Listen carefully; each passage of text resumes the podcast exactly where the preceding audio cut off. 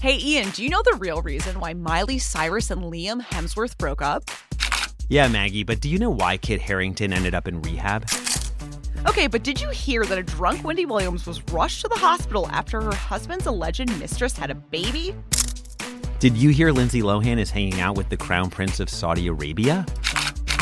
Well, we at Page Six did because we hear everything. Our reporters and sources are out at clubs and boardrooms, even on secluded islands. Page Six is the place for all the scoops on the rich and the shameless.